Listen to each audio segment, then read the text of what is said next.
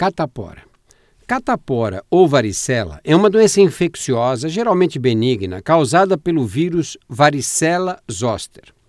Uma vez adquirido o vírus da catapora, a pessoa fica imune por toda a vida. O único problema é que ele permanece no organismo e futuramente poderá provocar uma doença conhecida como herpes zoster, popularmente chamada de cobreiro.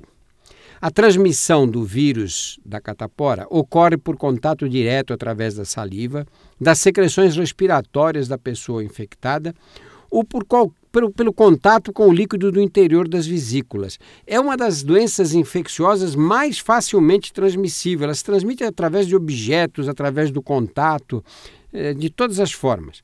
O período de incubação dura em média 15 dias. Os sintomas da catapora são febre, que pode chegar até 39 graus e meio, mal-estar, inapetência, dor de cabeça, cansaço.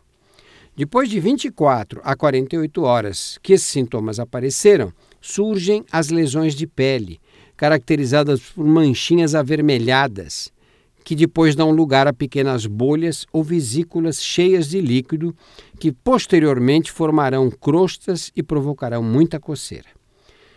Paciente com catapora deve permanecer em repouso enquanto tiver febre, ingerir alimentos leves e tomar muito líquido. De resto, é esperar que a doença siga seu curso e vá embora. O importante é evitar a contaminação das lesões por bactérias, o que complica muito o quadro. Como em outras doenças transmitidas por vírus, o tratamento visa basicamente amenizar os sintomas.